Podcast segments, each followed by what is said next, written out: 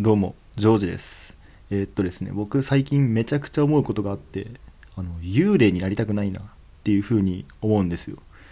で、まあ、幽霊になる可能性っていうのは、まあ、誰にでもチャンスがあるというか、まあ、誰、誰でもね、あの、なる、まあ、癌みたいなもんですね。誰にでもなる可能性があるんですけど、人と自分のその恨みつらみ幽霊になるのって恨みつらみの大きさだったりっていうのがまあ通説というかまあそういうイメージあるあると思うんですけどその人と自分の恨みつらみの大きさみたいなものを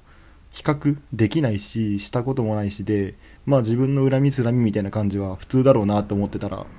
多分死んだ時にね幽霊試験みたいなのがあると思うんですけどその幽霊試験で「いや君の数値すごいね」みたいな。わかんない。幽霊審査員みたいな人に言われて君幽霊になるよって。言われて幽霊になっちゃったらもう幽霊じゃないですか。ってなった時にですねその僕幽霊になりたくないなってめちゃくちゃ最近思うんですよね。でなんでかっていうとあのこの先この後の100年数百年ですね幽霊が怖がられるっていう保証がないからなんですよね。えどういうことかっていうとその最近のやっぱり工学だったりとか、まあ、科学の分野の発展っていうものがもう目まぐるしいものがあってその一昔前だったらもうなんだこれっていうような全く分かんねえなっていう事象がもうすごいスピードで解明されてってもうなんかある学者によるともう本当にこの世の99%は発見されたみたいな感じで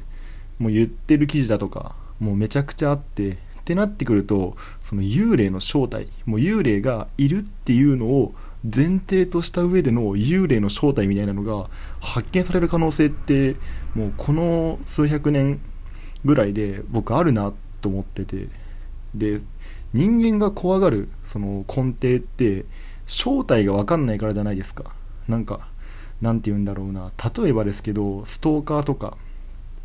が怖いのはそのもやられて何されるか分かんないっていうなんかそのなんて言うんだろうな。ブラックボックスというか何が出てくるか分かんないとか何されるか分かんない。なんかホラーとかもそうですよね。なんか要は言葉とか通じないから何されるか分かんない何するか分かんないからめちゃくちゃ怖いっていうのがあるわけじゃないですか。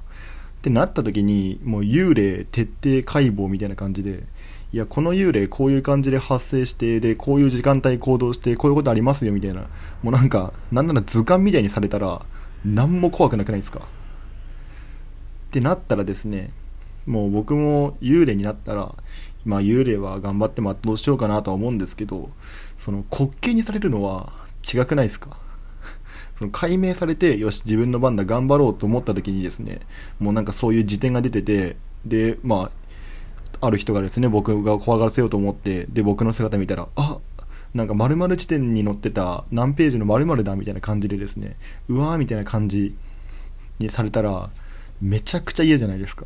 でもっと言うと何がも嫌かっていうとあのこっちはですね多分驚かせようと思ってもうイメージトレーニングだとかこの場所でこういう相手に対してこういう怖がらせ怖がらせ方をするぞっていうのをめちゃくちゃイメージとイメージトレーニングしてでまあ行ってこいみたいな感じでよし幽霊として頑張るぞって言ったのになんかその世界のことをを全然知らなくてですね。で怖がらそうと思ったらで怖がらせた相手がうわまるだみたいな感じでですねなんか意気揚々とやったらなんかこっちやった損じゃないですかその怖がらせを。それがめちゃくちゃ嫌ですね。えー、ということでご清聴ありがとうございました。